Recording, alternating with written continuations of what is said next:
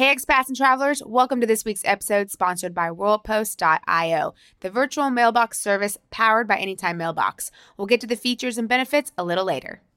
If you're interested in becoming an expat, whether you're moving to Portugal or another overseas location, I highly recommend you get your finances in order before you move. Yes, it's actually really important that you do it before you go. I know when we first got started, we did not do it that way, but if we knew John McNertney at Green Ocean Global, we would have gone to him as he's someone that is Lisbon based and he is experienced with expat financial challenges. So he's a go to person that we recommend. Right. He can help you with long term investments, financial systems, and international taxes. And he's actually helped us, and producer Dan has used him to explore what it would be like to move abroad and see if it would fit his family's current financial situation. I think what's great about him is that he gives you personalized plans. He will look into your unique situation and he'll help you out. And this is honestly what's super necessary because we get tax questions and finance questions on the YouTube channel and literally no background from the person that's asking us the question. So now we've started to point people to John. Right, because everyone is different and everyone has their own unique situation. So you need an expert to help you out. All right, so visit greenoceanglobal.net for contact information and further assistance. Check out the show notes below.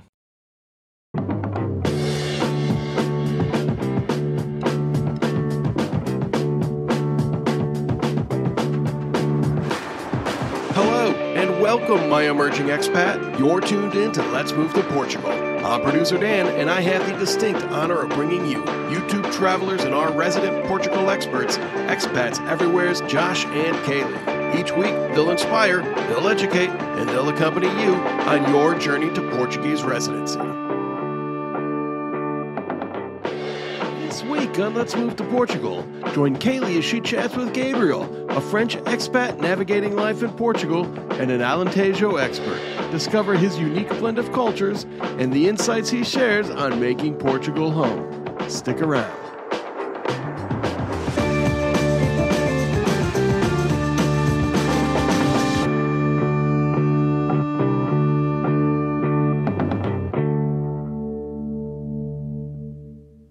Expats and travelers, welcome back to the Expats Everywhere Presents Let's Move to Portugal podcast. I'm not even going to ask you, Kalie, how I you do doing first. because How are you doing? I am so tired. I am absolutely destroyed right now. We just spent an amazing four days, three nights away from Porto uh, as we went to southern Spain to shoot some content for our YouTube channel. And boy, has it been uh, a fun trip. Yes, your eyes are actually a little glazed a, a bit, a little red. Um, maybe mine are too. Mm. So what we did is we we don't normally do early flights out and late flights back, but We did both. This yeah, time. and actually the early flight wasn't too bad. I'm normally really No. against like a six seven a.m. flight, especially with Sia nowadays. Yeah. Before I used to not be, it was fine. Um, but you know, having to wake her up and what that's going to be like, it was actually all right. So I was like, okay, I was. could do this every once in a while, not a lot. But then we did a late flight back. Well, yeah, I mean, we took advantage of a cheap flight Yes, because that's just what you do in Europe. but the nice Unless you're balling was, out of control and you got money to. The nice thing though is we arrived and we had like all, All day. day. which Mhm. that was really nice. Um, and uh, we didn't get tired either. Sia took a normal nap and we were just adjusted just fine, which I mean, obviously it's only one time zone, so not that big of a deal. Yeah. But the late night's always a tough one because I think the the hardest part is you have to check out of your hotel and then normally you can drop your bags off, but then you're kind of putzing around just like waiting to go to the airport almost. Yeah. And then sometimes you arrive at the airport really early, and maybe there's not as much to do if it's too late. Um, so that was kind of our scenario tonight. And so we are back now in Porto, but it is late. It is. and just to give you a rundown of what we did, because it was it was actually a ton of fun. Highly recommend it. Uh, we flew from Porto, so if you live in Porto or you're gonna live in Porto, you can fly to all sorts of destinations in Europe direct. We flew from Porto to Sevilla, and from Sevilla we rented a car with a cheap car rental place that was not actually located at the airport. So we had to get a shuttle, which wasn't bad. It was, I mean, it took some doing to figure out where we had to pick the shuttle up from. But we picked this shuttle up. We went, rented the car, and then we drove for basically two hours down to uh, the you know, coastal southern Spain. I mean, Andalusia is southern Spain, just like Algarve is southern Portugal. Uh, kind of same ish weather, right? But we got down to the coast, and I assume that that it would be similar to some Algarve cities in terms of like, yeah, it was The- Yeah, the, the- golf and and everything. Right. We're not big, golfers. Big golf, yeah. Big golf uh, area. Yeah, So I think it's because the weather's good um, and the housing is nice. It's just kind of that vibe. I'm going to say vibe. I want to back up real quick and say, at least with the car rental, it Mm. was like a third of the price. no, yeah, yeah, it was totally to- worth it. It was totally so- worth it. It was So definitely. finding those deals. I think that if we were to do this again, and I would like to do this again, Yeah. we survived. Uh, we would just go rent with the same company. Yeah. Well, generally, what I do is I look at rentalcars.com and whatever is the cheapest. I There you go, go. with. Uh, ours always has to be a little more expensive. This I one had a funny name. It was like Record Go. Record Go Mobility, but I actually found that they're in other places, They not are. just yeah, Yeah. Uh, not just in Sevilla. Anyway, it's always a little more expensive for us though because I've got to get an automatic. I drive that, you know, I'm the driver. A lot of you guys know, and uh, I drive an automatic. it's easier, Hmm. uh, and we don't like to travel with the car seat because it's just one more thing to bring. So we tend to have to book. book like rent a car car seat, which isn't yeah. terrible, but just a little extra cost. So yeah, we drove from Sevilla to Sotogrande, and I think I said that right this time. Sotogrande, yeah, Mm-hmm. because we always mess up with the T there. We pronounce it like we would in English. Sotogrande, and then on the way back, we passed through Gibraltar before heading back to Sevilla, and the gas was incredibly expensive. Right, but we actually only had to fill up once. We filled up once. It was a Yeah. hybrid car as well. hmm Um, and it wasn't. We didn't even have to fill up all the like- way. So we drove all of that, all of that, and um, I mean, we were we had about a little over a quarter of a tank, but still, it was expensive. It was to- like 50 bucks. Yeah. It's like 40, yeah, 45 euros or something. people probably think it's not that much anymore. I don't know. No, Remember I- when gas no, was it was eighty something? 80 cents? Eighty cents a gallon. I Uh, do actually. Okay, I know. the first time I filled up my tank Ooh, Josh, When I was- his age. when I was 15 and a half. Actually, Josh was saying uh, the other day, I think I have more gray than I do black these Yeah. days. So it's really coming pretty in. crazy. Anyway, so Yeah. the, the videos, though, Yeah. that we did there, they're, they're going to be great. Um, we are getting into Spain a bit more because a lot of you are asking about Spain, comparisons between Portugal, Spain, or Portugal and other countries in Europe. And so we want to diversify a little bit and get some more information out there about other possible countries to move to or just visit. So we've got some good stuff coming your way. Yes, absolutely. That'll be on the channel, on the YouTube channel. Yeah, it will So be. check soon. And we look forward to getting it out to you. But today we've got an episode about kind of southern ish uh, Portugal. It's, it's not quite the south, Algarve, but it's. Um, But it's Alentejo. Alentejo. which yeah. is it's quite south of the Tejo. yes okay um but i think what what's really nice about this interview is uh It was shot here. it was shot here yeah on on the couch um from an expat french expat uh who has a love for alentejo Yep. and the cool thing is is knows a lot about it. And and we don't, right? It's No. not talked about that much, which I get it. You know, a lot of people don't want to live in maybe somewhere that feels like the middle of nowhere or maybe a little too rural. Yeah. But um, he has found some interesting finds that are actually really popular, Mm. I guess you could say, in Alentejo. So more of the coast, right, on the Atlantic. Um, but there's some really high end stuff there. And some really, I mean, big, like, you know, people with money, I guess, like um, maybe past royalty or celebrities and stuff have homes in some of these places, maybe because they're a bit more untouched.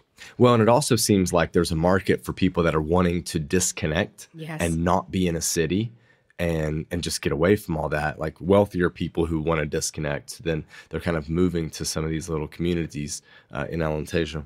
Yes. So I think this is a really interesting one just because we get to learn a bit more of something that we don't talk about much and a lot of people don't talk about. Yeah. So you can get into real estate there. And that's what Gabriel does. He does real estate. So, uh, and he did it himself. That's why he's like, I think I can help others do this. So Right. if you have some interest there, then he would definitely be one to get in touch with. But he talks about in kind of a mixture of, uh, you know, being French, but having a Portuguese partner. Yep. So those cultures and what that looks like and why they ended up there, where she's from, and it's not there. So why the where he fell in love with this area of Portugal. Um, so it's a really interesting chat that he and I had. Absolutely. And I was behind the camera for it and took some photos and such. Yes. Mhm. Yeah. So, I mean, I guess let's go ahead and jump into it because we kind of talked a lot about what's going on with us, but we should definitely jump into uh, learning a bit about Alentejo. Yeah. Let's get into it. Alentejo, here we go. Gabriel, thanks for joining me on the podcast today. You're very welcome. You have a very interesting story. Tell us where you're from and your connection with Portugal. Okay, so uh, my name is Gabriel. I'm from France, from uh, Bordeaux specifically. Um, I spent a lot of time in, in the UK, where um, I met my uh, my partner. She's uh, she's Portuguese, and um, thanks to her, I, I rediscovered Portugal. So I came uh, I came with her in Lisbon, and um, she's, uh, she's from the, the region of Viseu in the north. And um, so I had the opportunity to come to Lisbon, to go in the north, to really explore Portugal with, uh, with someone who is Portuguese, who has um, a strong, of course, connection with the land, with the culture, with the gastronomy, with. Uh, um, so for me, it was very um, you, a great chance to be able to to jump in Portugal, to really understand the uh, cultural intricacies, the yeah, and and understand the landscape and the regional differences because there are a lot of uh, differences from one region to another. And this is great because that's a difficult thing for a lot of expats, right? If you don't know someone, a local, then it's hard to get plugged in. But so you're going to tell our listener a little bit about what that's like, the different locations in Portugal that you're aware of, because Alentejo is a place that you know really well. And our listener, we want to tell them about that. Um, but before that, tell us the different places where you've lived in Portugal and um, what are the differences between those places. Okay, so I arrived like many people in Lisbon. And Lisbon, especially now, it's a very international place. So if you live in uh, central Lisbon, um, you will hear uh, many foreigners, many French, many Americans, Brits, and and uh, all the uh, expats are based in Lisbon. So Lisbon somehow it's um, there is still um, an authentic part of Lisbon when you go in the in the the area of Campo Pequeno, this this area which are not really central. This is where you can find real people from Lisbon still living there. If you go to uh, uh, Chiado, it's just tourists mainly. Um, but nevertheless, it's, it's absolutely absolutely beautiful, and that's why the, the city is. Um, is um, attracting more and more expats, more and more foreigners that are coming in, in Lisbon. But um, because of family links, uh, I know the, the different part of Lisbon where tourists or expats don't necessarily go. Um, so it's very interesting because you see the, uh, the the fact that Lisbon is still an authentic city if you if you know where to look. Uh, so that was Lisbon, and um, um, and of course in Lisbon the weekend you go to Cascais, you go to Estoril, you you have access to all these um, um, parts of Portu- Portuguese Portuguese history that is kind of glam in a way because Estoril is the as um, you know it's the, the birthplace of James Bond's um, uh, the character. Uh, so you've got all this um, this story which is connected to the place, and you can see the, the heritage when you, you go along, and it's extremely beautiful, and that's why it's so successful now. So that that is Lisbon, and um, and um, I had the chance, thanks to my partner, to, to discover the, the district of Viseu Okay. and uh, the Douro region. The Douro region, I think, is very it's an outstanding region because it's totally overlooked. Um, when you go to you come out of Viseu, you go to uh, to a small place called um, Penalva de Castelo. Uh, there's a, an outstanding um, manor house there. It is the the first place where you had electricity in Portugal. Okay. So it's a huge manor house. It used to be the the the, the family home of the the um, um, the governor of Mato Grosso in Brazil. So a lot of wealth was coming into that place, and the, the place is also absolutely uh, stunning. And there's no there's no tourists there.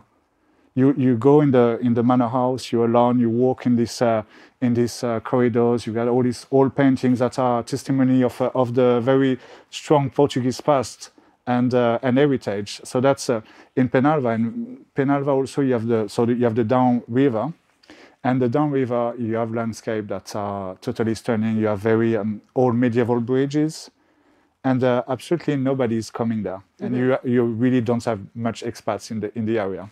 Okay, I think that that area. is, Some people ask me about that, so maybe that area is growing a little bit in interest with expats. I guess so. Viseu, at least. Uh, What can you tell us about Viseu?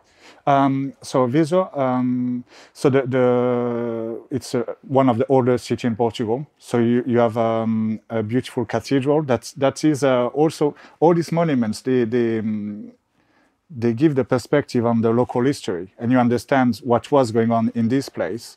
Uh, the old center of Viseu is um, is extremely um, typical with uh, beautiful houses with uh, azulejos on, on the on the facades, lot of small restaurants, and um, for a long time the center of Viseu has been um, the population was moving out of the center because of uh, modern life. You need a car, you need to drop the, the kids at school, so. Living in a street that is one and a half meters large is, is difficult to park the car. So people were coming out of the center, which means that for, for a long during you know I would say for 20 years probably um, the houses were were abundant. Okay. Uh, but now, thanks to tourism and maybe thanks to some expats, they are buying those properties and they are renovating them, putting them on Airbnb. So it's one instance where Airbnb has a positive impact in on the local community, as opposed to somehow Lisbon, sometime where people complain quite a lot about the impact of uh, Airbnb on the community. There, I think it's rather the opposite because uh, thanks to that demand, there's um, uh, restoration, there's um, uh, re, uh, renovation of the old center. So that's the center of Viseu. Um, and what I think is quite good in Viseu is the, the fact that if you compare it to, um, to other Portuguese cities, it's still quite affordable. Okay. The, the life there is very affordable. You have um, lots of equipments like shopping centers because I think people don't necessarily realize that depending on where you are in Portugal, access to this kind of facilities, you know, is Could important. be hard. Yeah, yeah. It could be hard depending if you're too uh, uh, too far away from one, right? If you're too far away, you, like in Alentejo, so we're going to discuss that. This is what you don't have. Uh, when you're in Viseu, if you want to go to uh, Zara Home or Massimo Dutti or these kind of places that uh, people like to do their shopping in, uh, it's easy. In Alentejo, it's not the case. Okay. Um, so I think the interest of, of uh, Viseu is that you, you have access to, uh, to a modern lifestyle. You have a beautiful region and you're not too far from Porto as well because you can have access to the international airports. Also, for people who, who want to travel to other parts of uh, Europe, it's quite easy because you, are, um, you have the motorway that goes straight into France. Okay. Well, you cross Spain, obviously, yeah, uh-huh, but uh, it's it's All a- the way to France. though. Yes, uh, so it's quite convenient. Um, you can go on day trip to Salamanca, which is a beautiful place in Spain as well. Um, and the region, you've got uh, Sierra de Estrella, which is around. Uh, so it's uh, it's you have access to nature, and I think for people who, love nature, who want to kind of reconcile nature and modern life, it can be it can be a good match for them. That's a good one. It But is- you pro- you would need a car. Oh, you need a car. Okay. You need a car. And uh, for instance, there's no train from uh, Porto to Viseu. So if you get to the airport, you need either you take the, the coach at the coach station in Porto Mm-hmm. or you hire a car. Okay. Or if you live there, you need a car uh, 100%. For sure. That's not a bad thing necessarily because then that gets you into the nature that's nearby. That gets you into Spain and then into France if you want to Yes. go that far. So having a car is a is a good thing in that area, but a necessity. It is an absolute necessity. And now also the, the city of Viseu has been um, developed with the car because the, the old center, obviously, it was the, the medieval part or the old part. But what you have around the city, it's really absolutely need a car. It's a bit like in the States where if you don't have a car, it doesn't work. Right. Okay. So that's a good option then because it's still affordable. It's still very local, so not necessarily run over by foreigners No. or tourists. No. But it's growing, so you have the amenities, and then you're near nature and easy to get into Spain. So it's a good option for those who are looking for those types of things.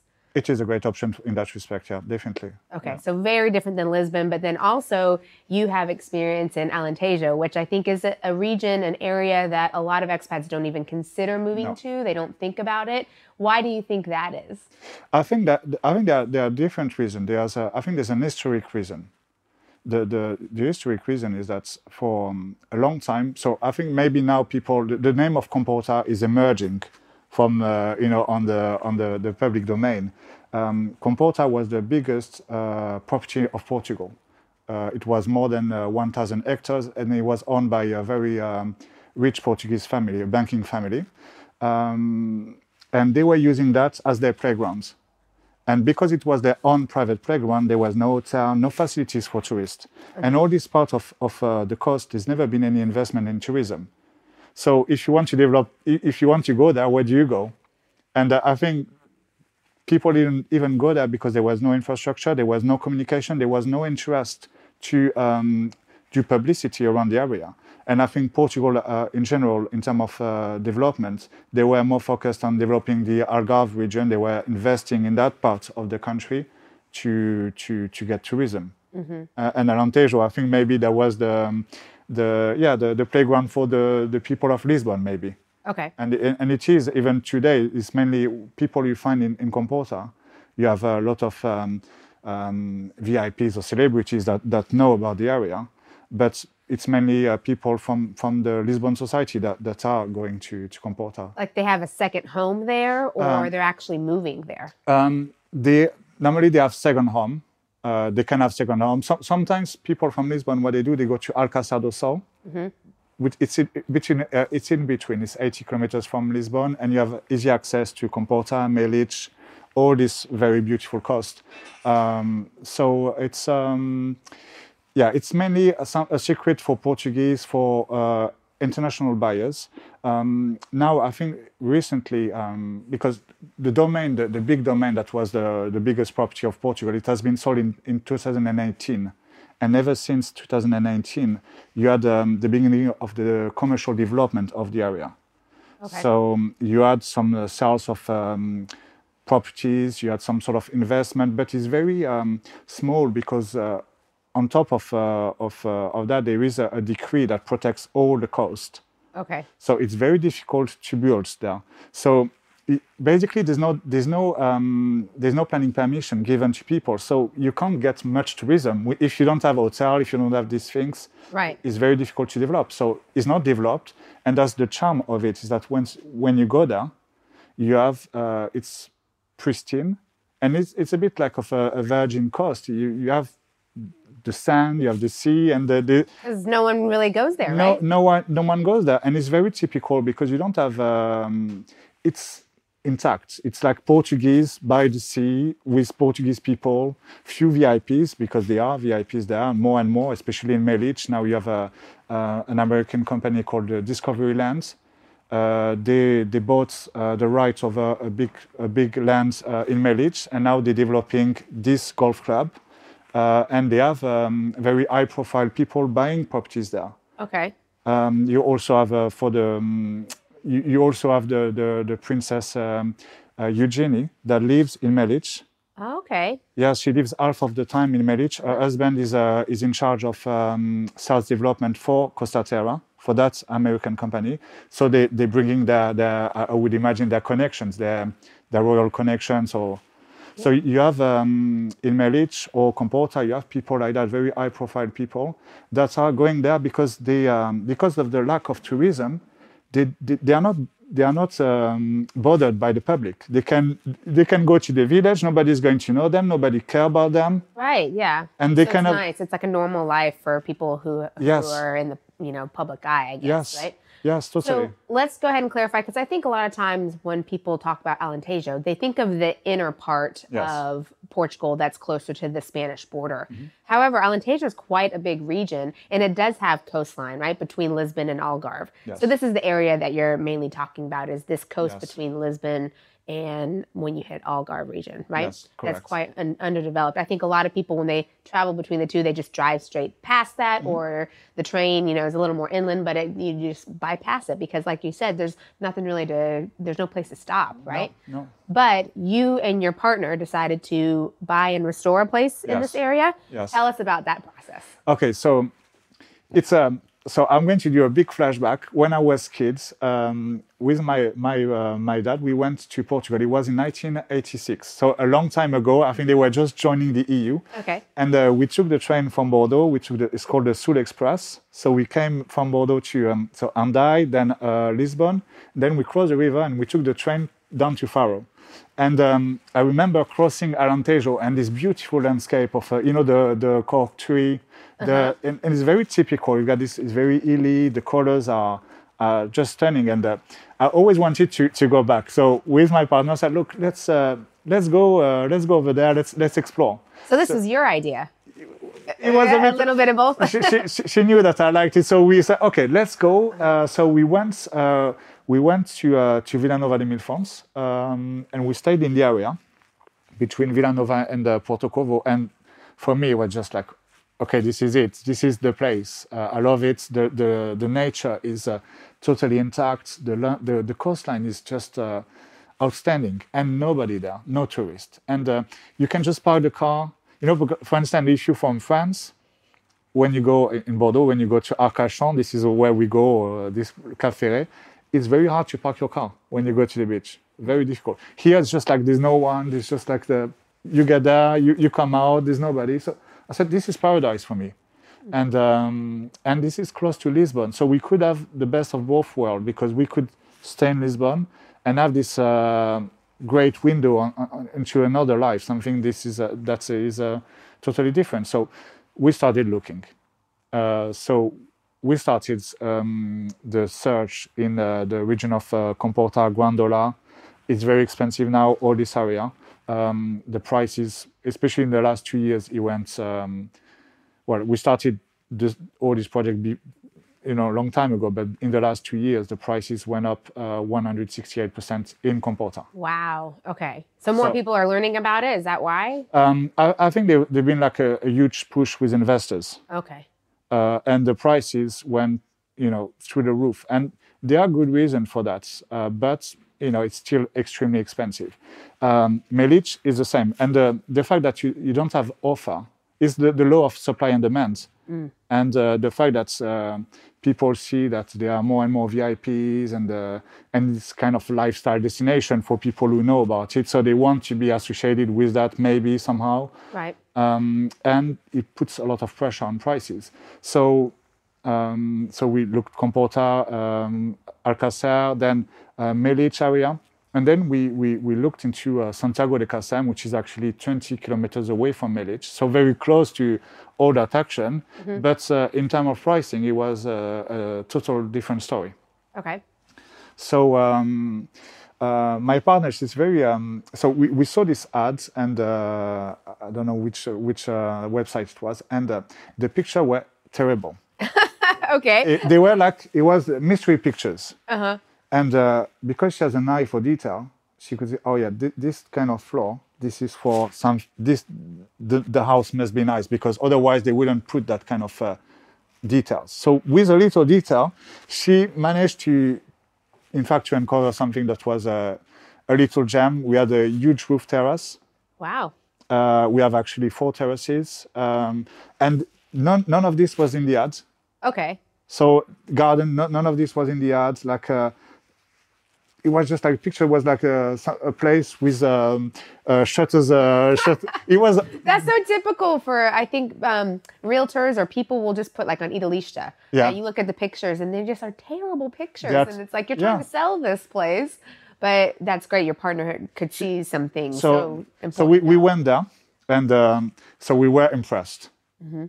Uh, and he was like, "Okay, let's go for it." And uh, so we, we bought the house, and uh, and then it was the beginning of another chapter to the story.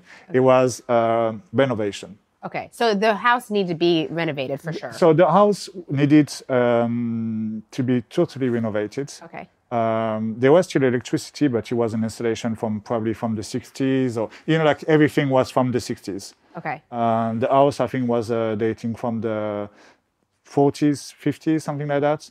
But yeah, everything needed to be uh, completely uh, restored.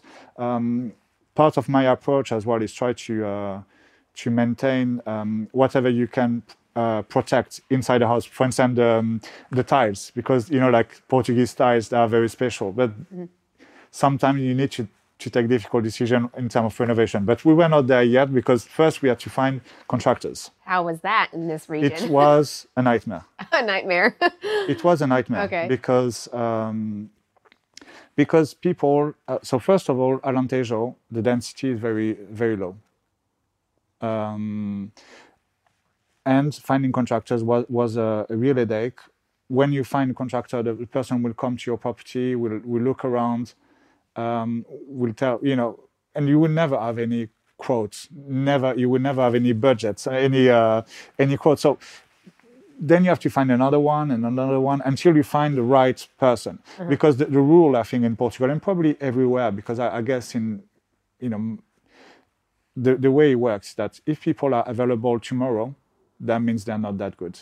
Okay, good advice. So if people are busy, I, I think what, what we learn from this experience is that you need to be realistic. You need to learn how to manage your own expectation, understand that there is, um, you know, the reason why the, the region, the reason why the region is beautiful is because there is this uh, wild element to it. Okay. And and what it, what it means is that there are not many people, there are not many companies, and and it, being able to, to to to do this project, you need to be patient. Okay. Do the contractors mainly come from Lisbon then? No, no, no. In fact, it was it was a local contractor. Okay, so you were able to find a local Yes, contractor. with local connections. So That's what, even better. Yeah. Yes. So what we've done, uh, we found this person who, who is actually uh, an amazing uh, person, extremely uh, competent, uh, with a great team, and they've done an amazing job.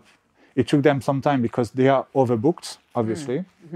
But when they started, it did it did um, it, it did work. So that was. Uh, that was uh, amazing to see the, the progression of, of the work and uh, and to see this house that was in a very poor condition turned into something uh, totally different. Right. How long did it take? Uh, it took us a good year, I would say. Okay. Well, but uh, not cons- not um, including the waiting time. I'm just saying from Actual renovations were yeah, about a year. Yeah, yeah. Because people are, you always have, because in renovation, depending on the complexity of the task, you will have different, um, different special, uh, speciality involved. So you need a plumber, an electrician, a mason, a carpenter. So all these people have their own schedule. Right. Is, is where, in fact, you find a, a contractor that covers all the things.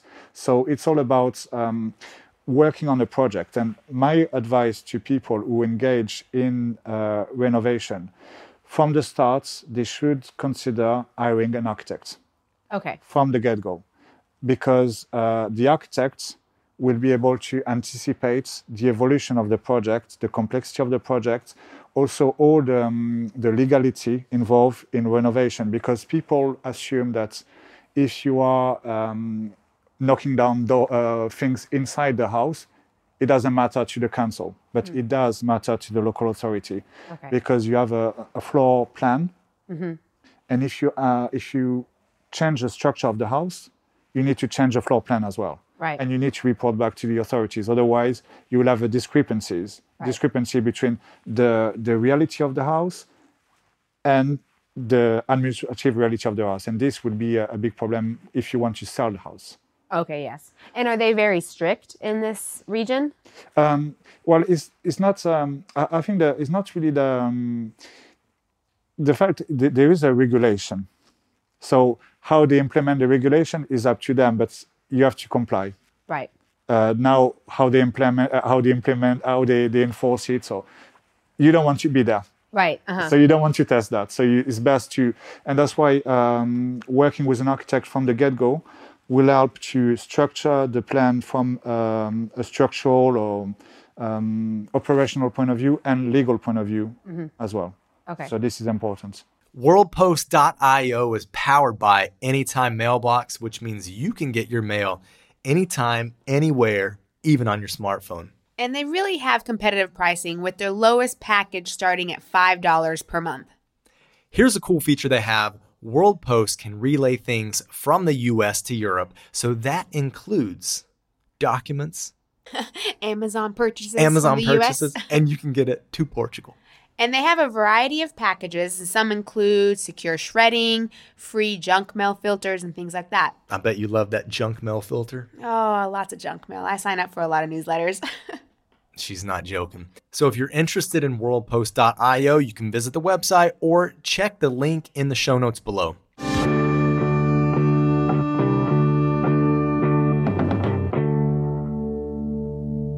okay, let's talk about Lusitano Dreams because what they're offering is really great.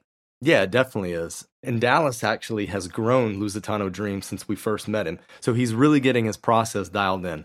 The thing that I like about it is it removes the barrier and, and choke point of the proof of accommodation because that's been one of the biggest things that the D7 and the D8 for the like the long-term people have had problems with, right? Yeah, it's definitely something that is really hard to lock yourself into sight unseen. But here you can have a legitimate contract. You can rest assured that it's going to be a soft landing because you're coming into a furnished place in a good location and a livable location until you can kind of get your bearings and figure out where you really want to live.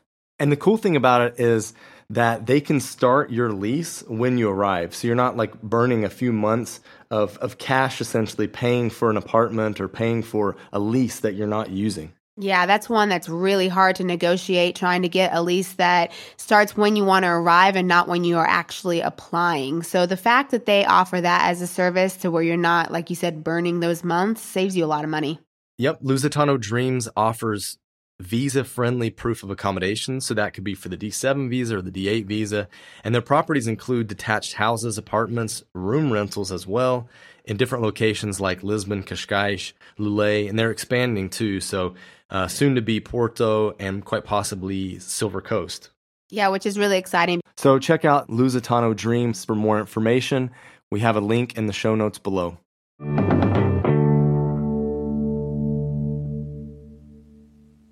And I think earlier, I think it was off camera, you were talking about how there's no new builds in this Yes. area. It, it has to be renovation, right? It's not, well, Or by and large, uh, I would say getting new builds permission is extremely difficult. Okay. So you, you can have a new build permission in some, uh, for instance, in Porto Covo, within the city limits, you, you can do things. Okay. But it is within city limits. When you come out of uh, Porto Covo, it's very difficult to get anything done because you are in the um, national park of the Vicentina Coast. right. And this is one of the most protected uh, stretch of coast in Europe Okay. in terms of uh, ocean cost. So in order to protect that cost, they, they can't just uh, sign off project because otherwise tomorrow we would be uh, full of uh, concrete. Condos, yeah, right, right along the yes, water. Yes, and they, they don't want that, and um, and I think it's protecting the the characteristic of the region is really to to prevent that from happening. Okay. So that's why the the the best option really in the region, and al- also also of course it depends on budget because some people they um, they have limited budget, so it's best for them to to move into town like Santiago do Cacém, for instance, where you can find some affordable properties um, that will be uh, close to uh, Melides, close to Porto Covo. Um, but if you want to have your your villa or your mont, because they call that mont in Alentejo, it's, it's kind of rectangular structure. If you want to have your house in one of these beautiful hills with uh, overlooking the ocean, because you can find these things, you the, the budget will be significant. But if you compare that budget to the price in Melides or even to the price in Comporta, it's day and night. So today you still have option uh, south of uh, Santiago do Cacém to find this kind of properties where you can have this uh, lifestyle where you are immersed in nature, close to the sea. And, and when I say close to the sea, every, everywhere um, in that in that stretch of land, let's say um, between uh, Grândola, Santiago, and uh, Cercal, between this line and the, the coastline, um, you drive your car to go to the sea and you, you see uh, two or three cars, or one tractor, one donkey. A donkey. yeah, Yeah, uh, there is a corner where there are two donkeys. They're beautiful there, they, they- and you can see them. It's, it's like you have no one. Uh-huh. Uh, and that's the, the beauty of it. So it's possible to, to, to buy this kind of properties and renovate them and have this amazing lifestyle. Uh, but yeah, it's um, new builds, not really in that area, in the area. Now, to give our listener a perspective, driving from your home there into Lisbon, how long does that drive take?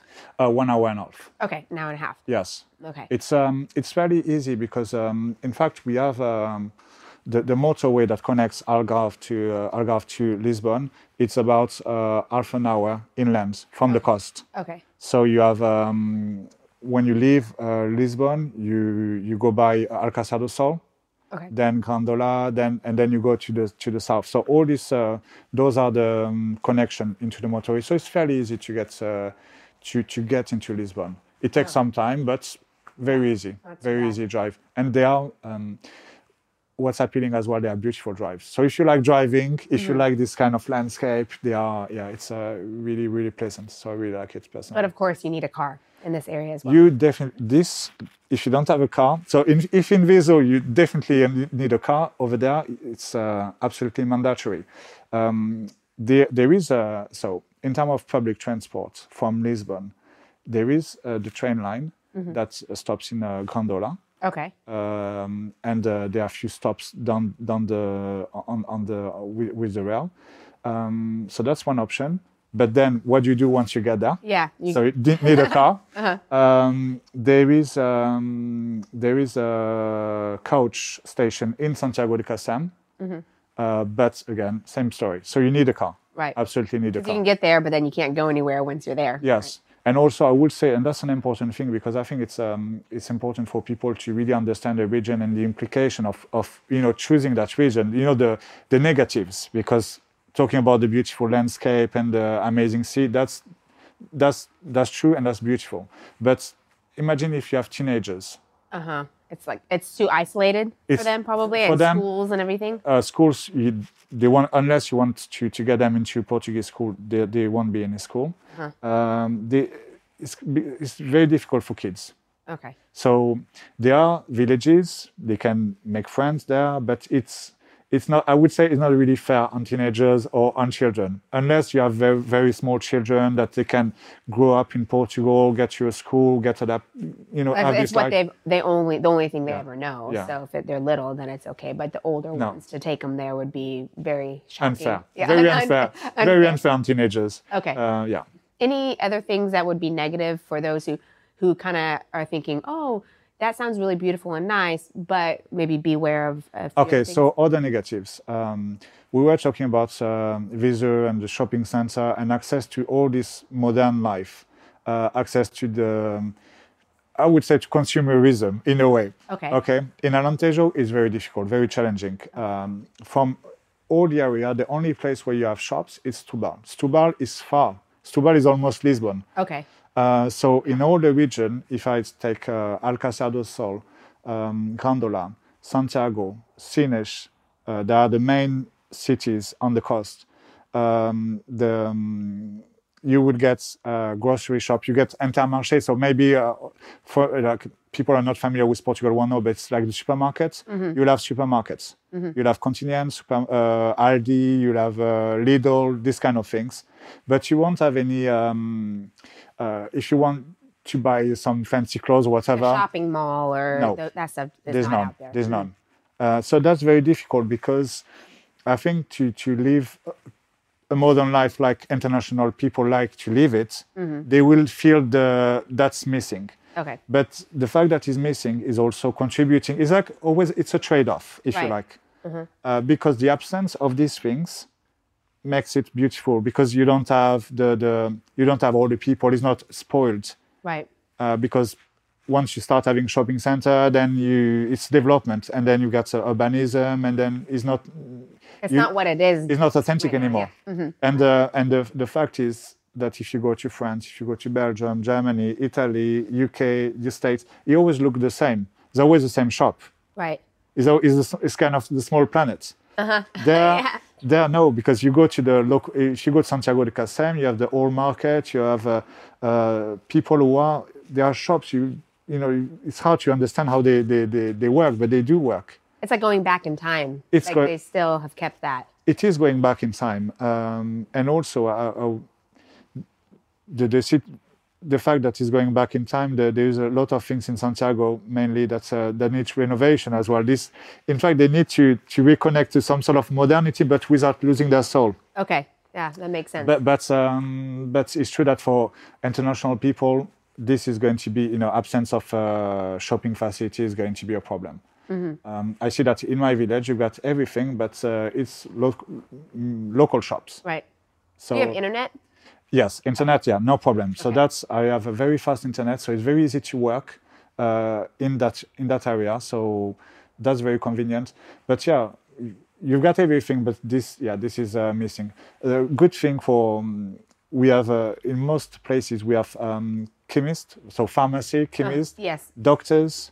So you have these kind of things because the, the local community is very focused on the delivering public service. So that's an interesting aspect. Okay. Uh, that is, uh, for instance, if you live in the UK or other European country, we don't really have anymore. Is this sense of um, focus on public service. Okay. So that's a big thing they have in the region. Uh, so in, in villages, you have uh, doctors attending a few days a week. So it makes it possible for, for people to live there because the, they have an aging population and they are keen on attracting younger people Okay. Because they need they need to they need people. And uh, so they, they try to maintain some services that are or schools for instance but again if you have young uh, small children that can integrate uh, the portuguese system that could work. You can live in these uh, places. Right. Okay, so you found a passion for this area and you and your partner bought a home, renovated it, but found it very difficult. So you thought if other expats or foreigners were interested in doing this, you found a way to help, right? So what do you do? So what I do, I um, I help uh, foreign buyers to find a property in the area. First, first of all, I explain the area because it's very difficult to understand where to go because the market is is um, very diverse between Comporta and Vila Nova de Milfontes. There's a, it's there are different markets. So first of all, I um, I help people understand where they should look for once we, we find where they, they should be looking for, um, we find the right house for them. And then I create with my architects, we develop the architectural project and we deliver a brand new house based on the whole house. It's a full renovation project.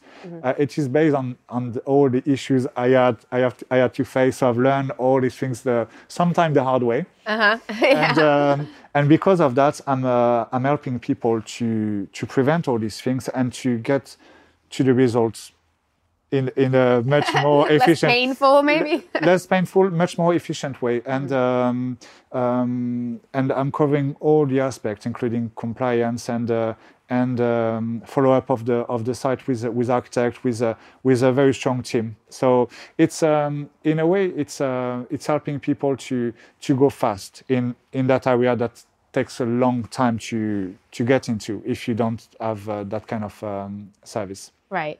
So we'll put your information in the show notes, but how can people get in touch with you if they if they're interested in this? So I have a website. Uh, it's uh, www.ompalacio.com. Uh, they can contact me on LinkedIn. Uh, there's a Facebook page. There's a Instagram. There's all the, the social media. So if they look for me on the um, on social media, they, they will find me. They will find the company, and uh, and yeah, they can uh, get in touch with me. Yeah, like like that with the website. It's great. Great. And then, of course, anyone, uh, listener, if you want to, you can email me at info at expatseverywhere.com and I can put you in touch as well. Okay. Uh, so, lastly, we always like to ask those that we have on the podcast.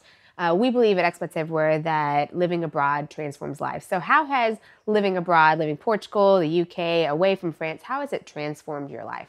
um, I have to say that um, in my family, it's always been quite a, people were open on, on the living abroad.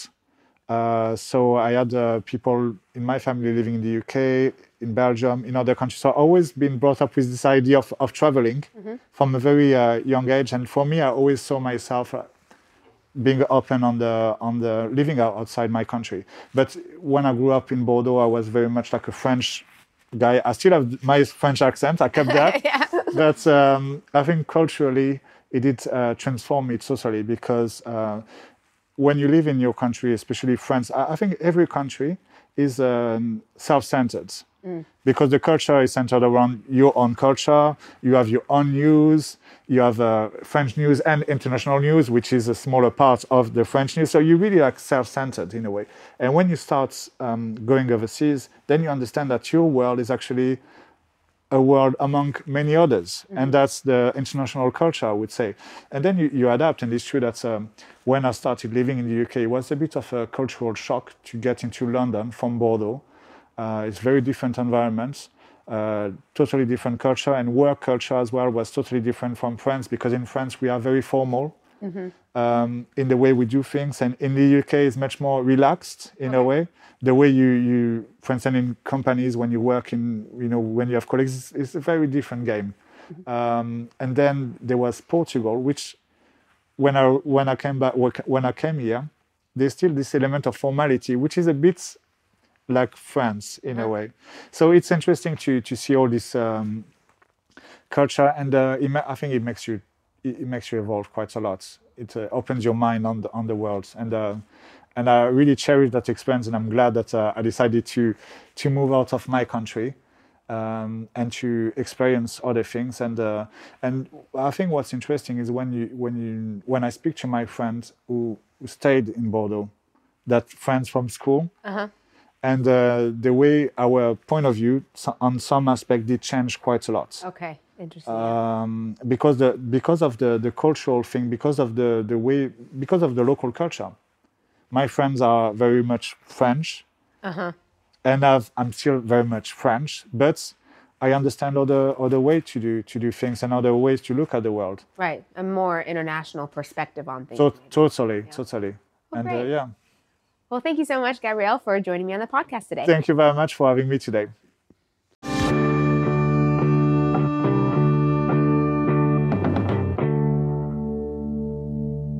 So, listener, we know that you are preparing to move to Portugal. We did everything ourselves for the D7 visa. So we have a DIY D7 course. We also have a DIY remote worker course now since they've split those up. And if you're already here, we have a Living in Portugal course for you. Now, the difference between the D7 and the D8 or the Digital Nomad Visa course that you could get is if you have active income, you should be getting the Digital Nomad or D8 course. If you have passive income, you should be getting the D7 course. And we have a special promotion for anybody that is a listener of this podcast.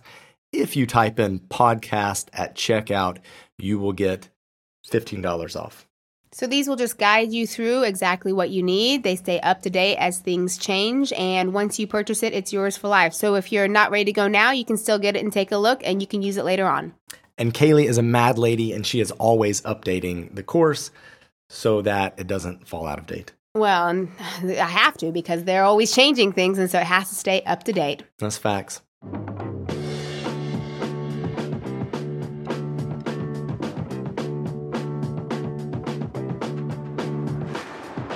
Thank you so much for joining us this week on Let's Move to Portugal. Contact info for all the services mentioned are in the show notes. If you like the show, please subscribe. If you love the show, please tell a friend, connect with us on our socials, and if you want to help us out, give us a review on your podcast player.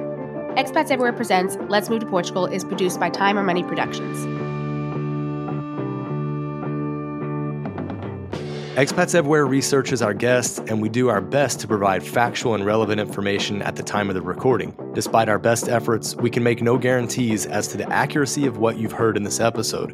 We highly recommend that you do your own research and check your own facts.